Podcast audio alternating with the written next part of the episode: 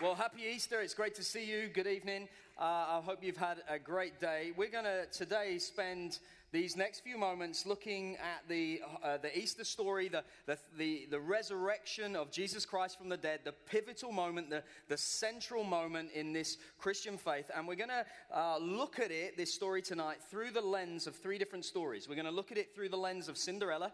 You heard that right. We're going to look at it through the lens of a guy called Morgan Freeman, who many of you know, and Jack Nicholson, and uh, also a guy called Viktor Frankl, who was actually a survivor of Auschwitz. And uh, we're also, don't worry, we're also going to look at the Bible. If you have a Bible with you, we'll be in 1 Peter chapter 1 in just a few moments' time. Today, we're celebrating the resurrection of Jesus Christ from the dead. This is the, the foundation of our faith. If you're a Christian here tonight, this is the foundation of our faith. This is the, the only hope that we have. All of our hope is in this that Jesus Christ was dead and buried and that he rose again to life. That's the central claim, the central tenet, the most important thing, the foundation of the faith. All of our hope is in this. And we can, the Bible says that we have a sure and certain hope when it comes to this. Hope in a worldly sense, in our ordinary conversations, is very much a kind of wishful thinking. I desire that something happen. I'm, I'm dreaming, I'm hoping that it will. It's like, I hope that tomorrow is a good day. I hope that uh, my football team come back from 3 0 down. I hope whatever it is, it's kind of like a, a, wishful thinking. But hope in a biblical sense, when the Bible uses the word hope, it uses it very differently. It uses it in the sense of sure and certain. It's a guarantee, it's something that definitely happened. And so tonight we're going to be exploring this resurrection. And here's the thing with the resurrection Christians would claim and would believe, and I would co- completely believe, that the resurrection actually happened and that changes everything. In fact, I'd go so far as to say if the resurrection didn't happen, then all of this is completely pointless. In fact, actually, the Bible goes that far itself. In 1 Corinthians 15, verse 17, it says, If this resurrection didn't happen, if Jesus Christ did not get raised from the dead, it says, Your faith is futile.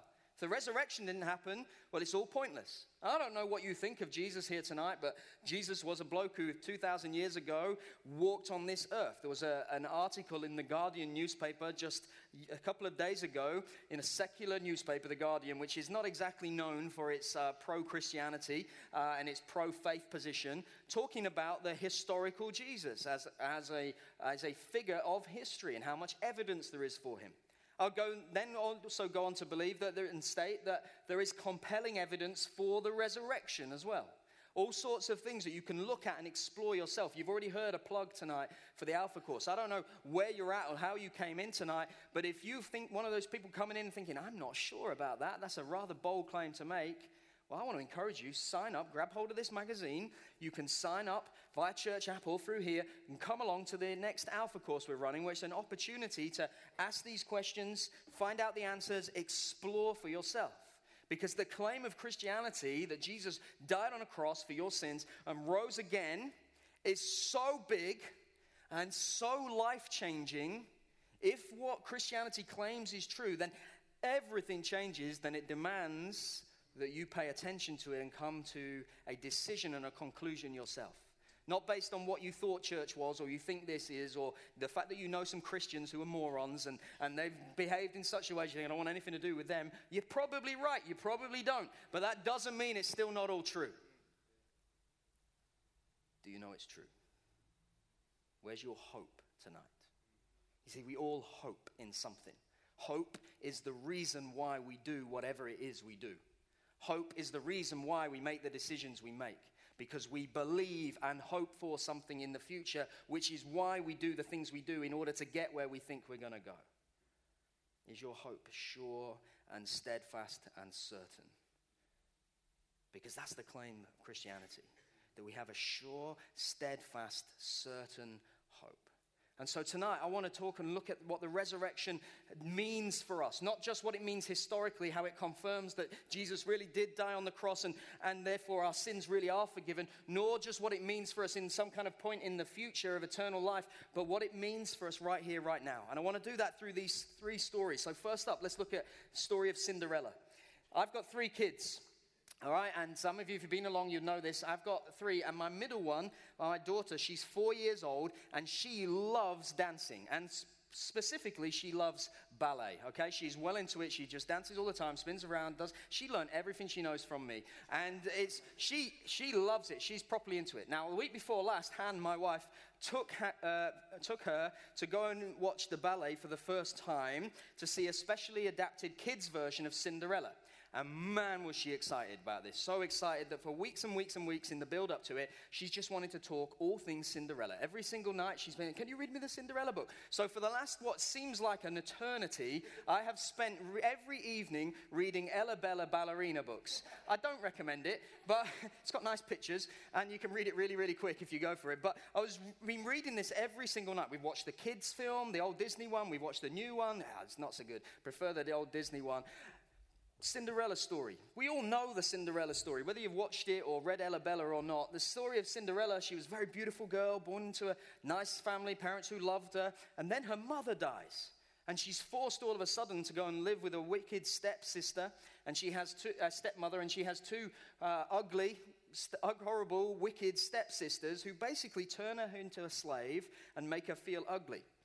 And one night, her fairy godmother turns turns up with a, uh, gives her a dress and turns up in a pumpkin carriage and, and randomly some mice that come along for the ride. And she, they whisk her off to the, I mean, that would be the thing of nightmares, right? If someone rocks up in a pumpkin with a whole load of mice, but there we go, and takes her off to the ball. And there she has an amazing time, meets the prince, dances with the prince. The prince falls in love with her. It's incredible. And then we know the story. Midnight comes, bang, and suddenly she's transported back to her old situation. And all that's left of that night is a pair of glass slippers. And she has one, and the prince has the other one. And the best part of the story is the prince never forgets her. And he won't rest until he finds her. And he goes from house to house looking. And then he knocks on Cinderella's house. And the ugly sisters try and shove their big fat feet into, into the slipper. But surprisingly, they don't fit. And then Cinderella comes and, oh, it's never going to fit. And oh, yeah, look, it does fit. And happily ever after. And my daughter looks at me and goes, Daddy, can we read it again? No, no, go to sleep. And that's the story of Cinderella. Story number two. Remember that one. Story number two. Morgan Freeman. Jack Nicholson, big movie stars.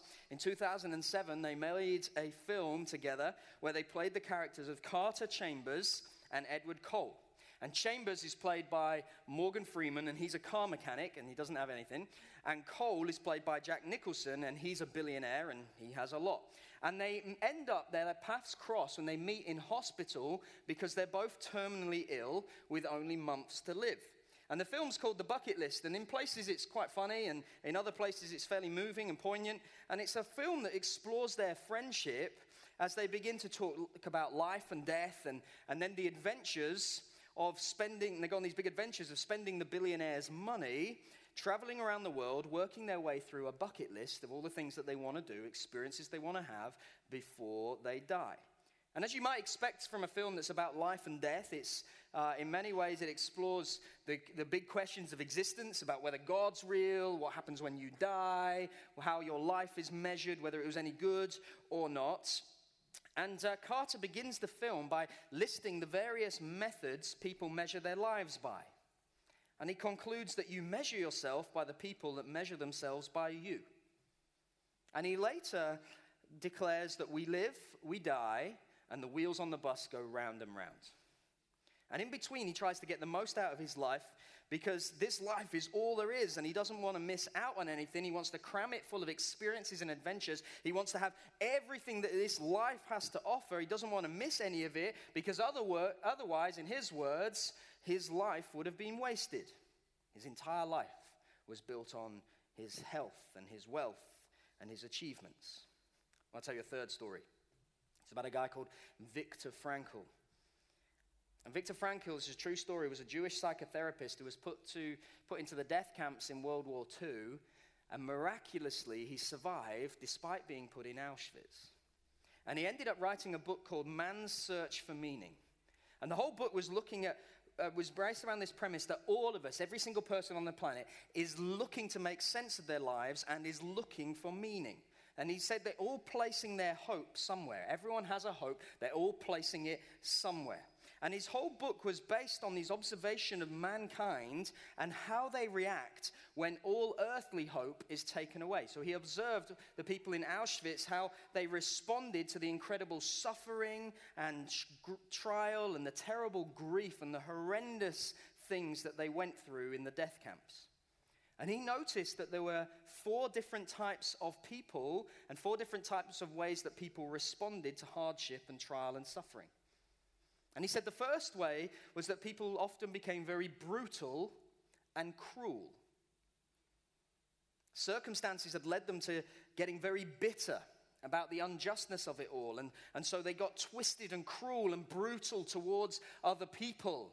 And they began to trample all over them as a response to what had happened to them. Second group of people, he said, they just gave up.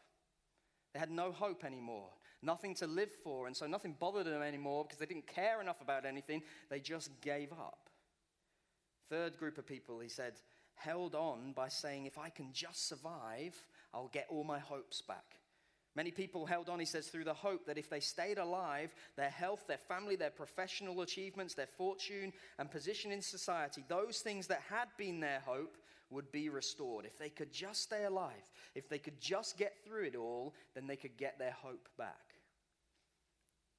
But he said, after liberation, so many found when the day of their dreams had finally come, it was much different than what they had longed for. Many people went into deep depression for the rest of their lives after their liberation, or even committed suicide. He said their hopes were shattered. T- things didn't turn out as they had hoped and as they had wanted to. They so thought that if I can just get these things back, and then everything will be okay. And when they did get those things back, it didn't turn out as they had hoped. But there was a fourth group. It's a small group, there was a fourth group of people who were able to stay kind. They were people who didn't give up, and they were people who were not shattered by what happened to them. And Frankl said those were the ones who had a fixed reference point beyond the world. Something that they held onto that was outside of the grasp of death and destruction. And Frankl says life only has meaning if we have a hope and a meaning that suffering and even death cannot destroy. You're going to have to find a living hope, a hope that does not die. See, you, you cannot live without hope. Nobody can live without hope. We're all hoping for something because what you hope in, what you eagerly desire, it shapes you. And to truly live, you need to have a hope that will not die. Look at what the Bible says. This is 1 Peter chapter 1. This is Peter, who was an eyewitness to the death and resurrection of Jesus. And he says this, verse 3 Blessed be the God and Father of our Lord Jesus Christ. According to his great mercy, he has caused us to be born again to a living hope through the resurrection of Jesus Christ from the dead, to an inheritance that is imperishable, undefiled, and unfading, kept in heaven for you who by God's power are being guarded through faith for a salvation ready to be revealed in the last time. In this you rejoice, though now for a little while, if necessary, you have been grieved by various trials, so that the tested genuineness of your faith, more precious than gold, that perishes though it is tested by fire, may be found to result in praise and glory and honor at the revelation of Jesus Christ. Though you have not seen him, you love him. Though you do not see him, you believe in him and rejoice with joy that is inexpressible and filled with glory, obtaining the outcome of your faith, the salvation of your souls. This is the central claim of Christianity. This is the central claim of the resurrection that we have a hope that will not die. According to his great mercy, he has caused us to be born again to a living hope through the resurrection of Jesus from the dead. In 270 BC, there was a Greek poet by the name of Theocritus who said, For the living there is hope, but for the dead there is none. Well, that claim has been completely demolished through the gospel because Jesus was dead. All his earthly hope had been shattered. He was lying cold and still dead in a tomb. And then three days later, he rose again to life, dealing death a mortal blow. Now, all who believe in their heart and confess with their mouth that Jesus is Lord, everyone who declares and believes that this resurrection is true, the Bible says, are now born again into a living hope. And we have a living hope because it's this message that this is not all there is. that death is not the end and that God has triumphed over the grave. Jesus said, I am the resurrection and the life. He who believes in me will live even though he dies, and whoever lives and believes in me will never die. Back to Viktor Frankl for a moment. Now, none of us are going to go through the experiences that anybody had to in the Holocaust. No one, none of us are hopefully ever going to experience anything remotely close to what they experienced in the concentration camps. And I'm not in any way comparing our life to theirs. But what Frankl says is still true for us as well. He said, when suffering comes, and think about what suffering is for a moment. Suffering in its pure basic form is when something that you hold precious to you is taken away from you. So you hold precious your health, for example, and it's taken away from you. It can be said that you're suffering because something that is, you hold dear has been removed from you. That's what suffering is, when something that you hold on to gets taken away. And Frankl said, suffering tears open the human soul and exposes its depths and its foundations. In other words, suffering reveals what you really hope in. And all of us at some point are going to have to face the removal of the finite things that we put our trust and our hope in.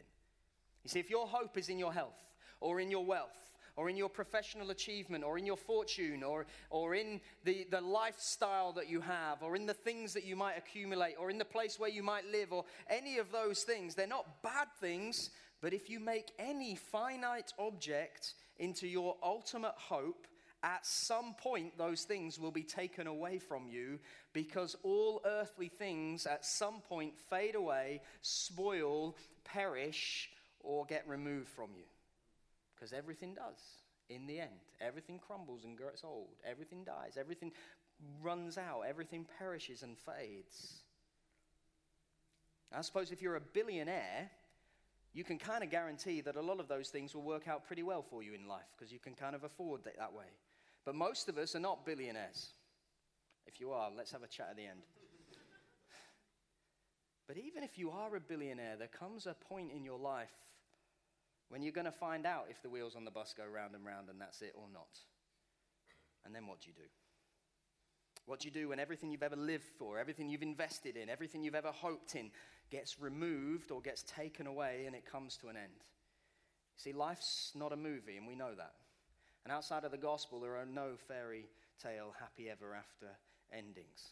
And if you're investing and putting your ultimate hope in these things, then you're going to become one of those things that Frankl says. You're going to become bitter, or you're going to become disillusioned, or you're going to become cynical, or you're going to become hopeless when they're taken away from you. Which is why Frankl says we need a living hope, one that does not die. And Peter here declares that there is a living hope. There is one that is imperishable. There is one that is undefiled. There is one that is unfading. There is a fixed reference point for us. There is something glorious, something wonderful, something beyond this world. There is an inheritance and a hope that death and disease cannot touch. There, and there is something, it tells us here in verse 5, that is guaranteed because it's guarded by the one who took on the forces of sin, Satan, and death and overcame them. The one who took on everything everything this world has to offer and was proven to be victorious and glorious and now rules with absolute authority. And everything, the Bible says, one day every knee will bow and every tongue will confess that Jesus Christ is Lord. And the one who has absolute authority and is over all things, he's the one who guards our inheritance, and no one can pluck anything from his hands. No one can take anything from him. It is safe, it is secure, it's a living hope for now and all times. That is an inheritance that is so glorious that it makes all the pain. And let's be honest, we all go through pain. Every single, if we just stopped tonight and said, Tell me some of your pain in your life, oh wow, we'd have experienced some between us in this room. And this inheritance is something so glorious that it makes all the pain worth it. Because Peter says, I see this inheritance through the resurrection of Jesus. Just think about, if you know anything about your Bible for a moment, think about what the resurrection of Jesus meant for Peter. He was one of Jesus' closest mates. He followed him around for years. And Peter's darkest hour had been when Jesus died. That's when Peter's entire world fell apart. He had based his whole life on the fact that Jesus was the Messiah, but now Jesus was dead. And that Friday when he died, and the Saturday when he was still dead, was a time of utter despair for Peter. Peter was so disappointed that Jesus died, he even ended up denying Jesus three times. But then Sunday comes. And the tomb, he goes to it, and it's empty. And then Jesus appears to him, and his whole sadness turns to joy. His despair turns to triumph. And he realizes the whole time that even though it didn't look like it, God had a plan for him. Yes, Friday was incredibly painful. And yes, Saturday, God was seemingly silent and not speaking. But then Sunday came. If you're in the pain of a Friday right now, or if you're in the seeming silence of a Saturday right now, you can know there is the joy of a resurrection Sunday coming. Tolkien, the guy who wrote Lord of the Rings, when talking about the resurrection, he said, it's, the resurrection is when every sad thing becomes untrue.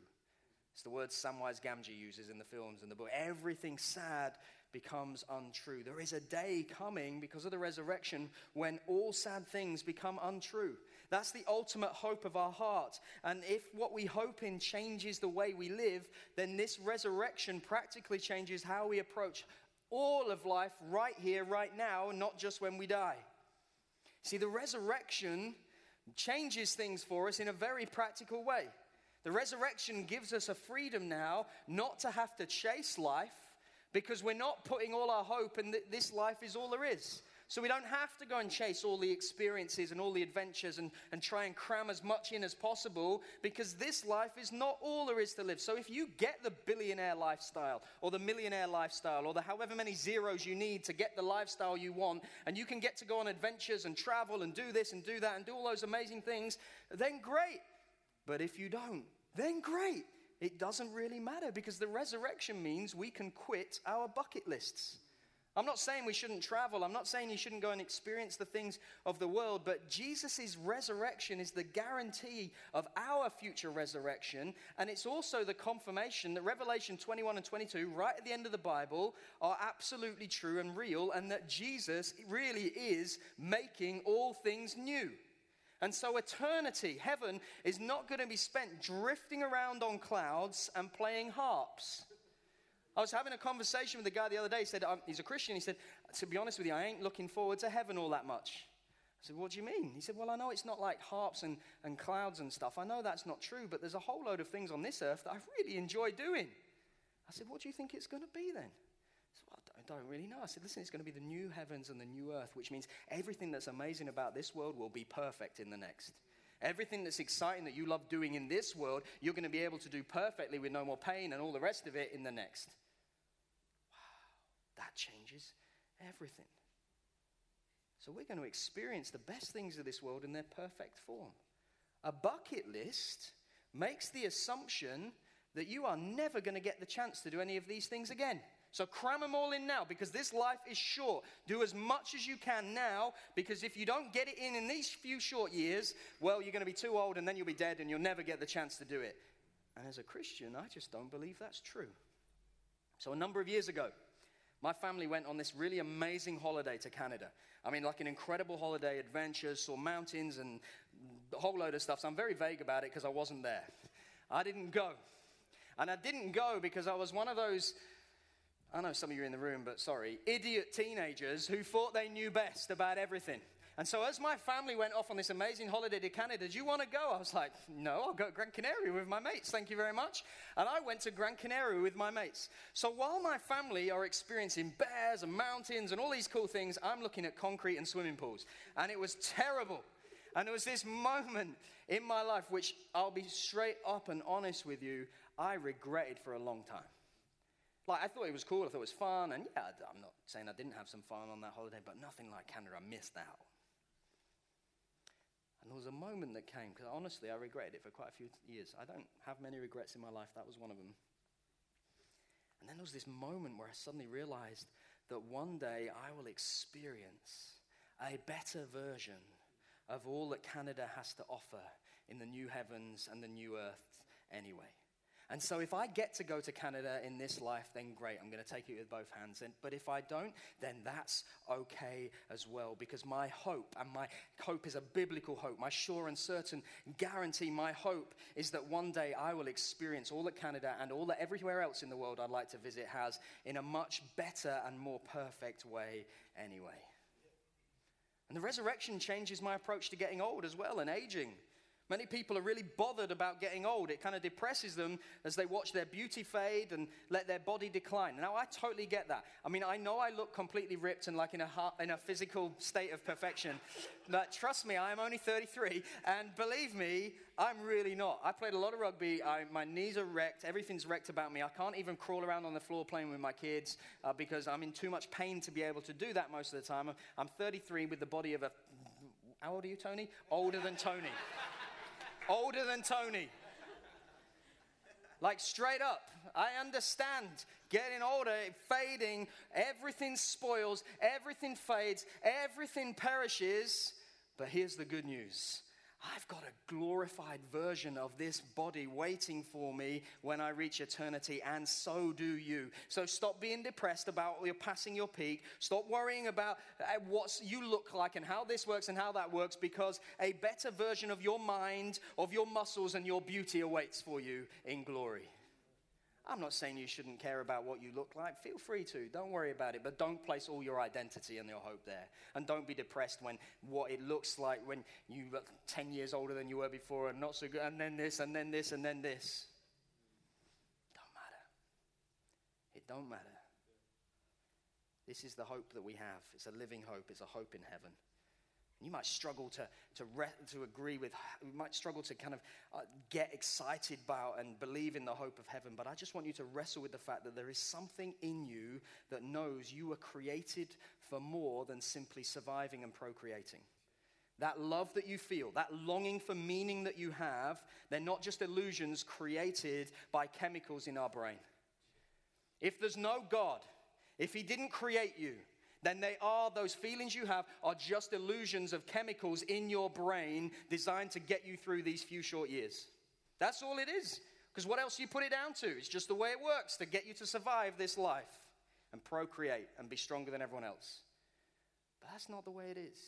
You are made in the image of a God who loves you. You are created in the image of one who longs to know you and be in relationship with you. And that longing that you have for meaning and eternity is in you because you are created by an eternal God and you're only ever going to be satisfied by being in a relationship with that eternal God.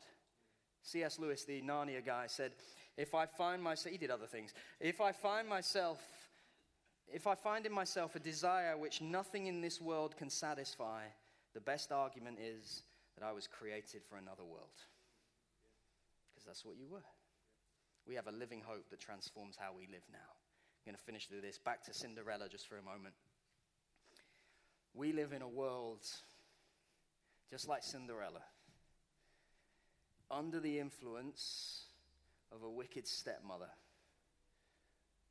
I mean, not literally, stepmother, but we live under the influence of one like that. It's called the devil.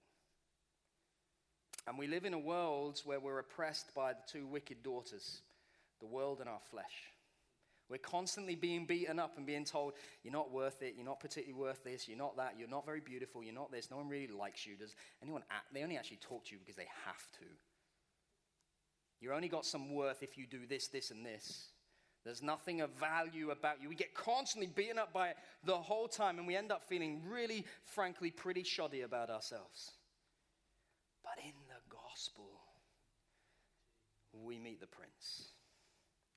And now we have the shoe the resurrection that is God's promise of what he is making us into and what and that he will return for us. So what do you do when the stepmothers or the stepsisters treat you poorly and make you feel worthless? You defy their lives with that glass slipper. You remind yourself, you tell yourself, you speak to your soul that in the resurrection this dirty dungeon is not our home. This wicked stepmother and stepsisters are not our family, that this drab existence is not your future, that you are loved by the prince, you are cherished by him, and he is coming back for you.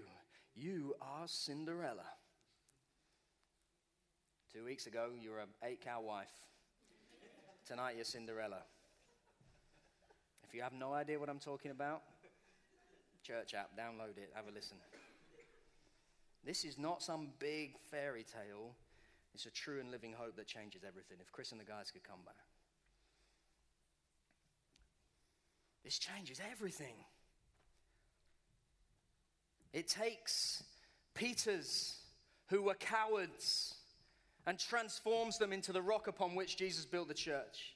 It takes guys like Saul, who were murderous in their intent, and breathes love into them that they became Paul and became a transformed individual. It takes ordinary men and women like you and like me and gives us a purpose, a meaning, a sense of security, a sense of identity, a sense of significance that cannot be taken away, that is not based on circumstances, but is based on an eternal God declaring over you worth and significance and loving kindness.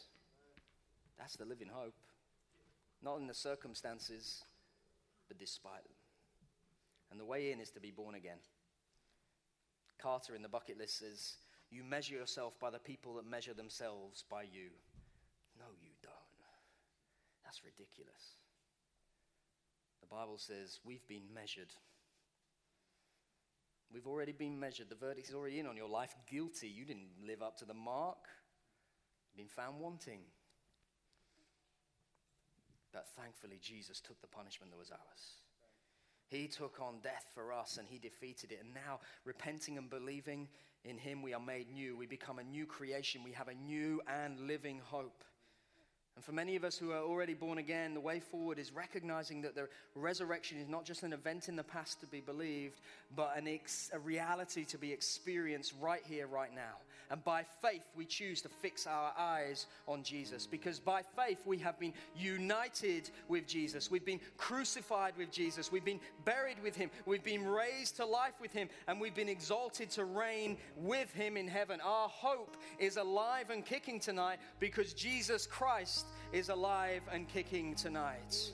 And so we continually fix our eyes upon Jesus Christ reminding ourselves again and again and again and again of the truth that He's alive and that changes everything because He's ever for me. He's interceding at the right hand of the Father, literally right now. He's praying for me, He's sustaining me in all things. He's giving me hope and significance and meaning and purpose. That means I can get up out of bed tomorrow, and if it rains on me, so what? If the sun shines on me, so what? Because nothing in my in the world, in my circumstances, changes the fact that this God who is the same yesterday, today, and forevermore, the unchanging one, the eternal one, from everlasting to everlasting, declares over me, because my life is now hidden in Christ, you are loved with an everlasting, perfect love. And nothing you ever do, nothing in your past, nothing in your present, nothing in your future will ever separate you from me in Christ Jesus.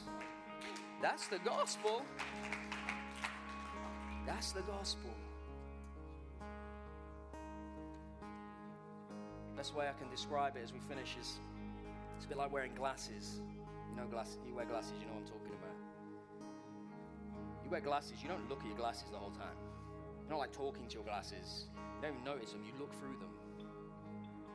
And when your glasses are slightly wonky or off, or you've got the wrong thing in, or they're too far down your nose, or whatever, everything begins to look out of shape and out of perspective. Depth is gone, perception's gone. It looks a bit wobbly, it looks a bit blurry, it's all this, that, and the other.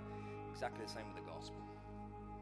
We need to continually be looking through the lens of the resurrection of who Jesus is because it changes everything. When I'm tempted to doubt, I need to look through the lens of the resurrection and see Jesus. When I'm tempted to worry, I need to look through the lens of the resurrection and see Jesus. When I'm tempted to look at other Christians and think, you hypocrites, you fools, you this, that, I need to look through the lens of the resurrection and see Jesus when I'm bitter and I've got a lack of for- unforgiveness in my heart, I need to look through the lens and see Jesus. When I'm worried, when I'm lost, I look through the lens and I see Jesus. When I'm prone to believe lies, I look through the lens and see Jesus. Let's stand.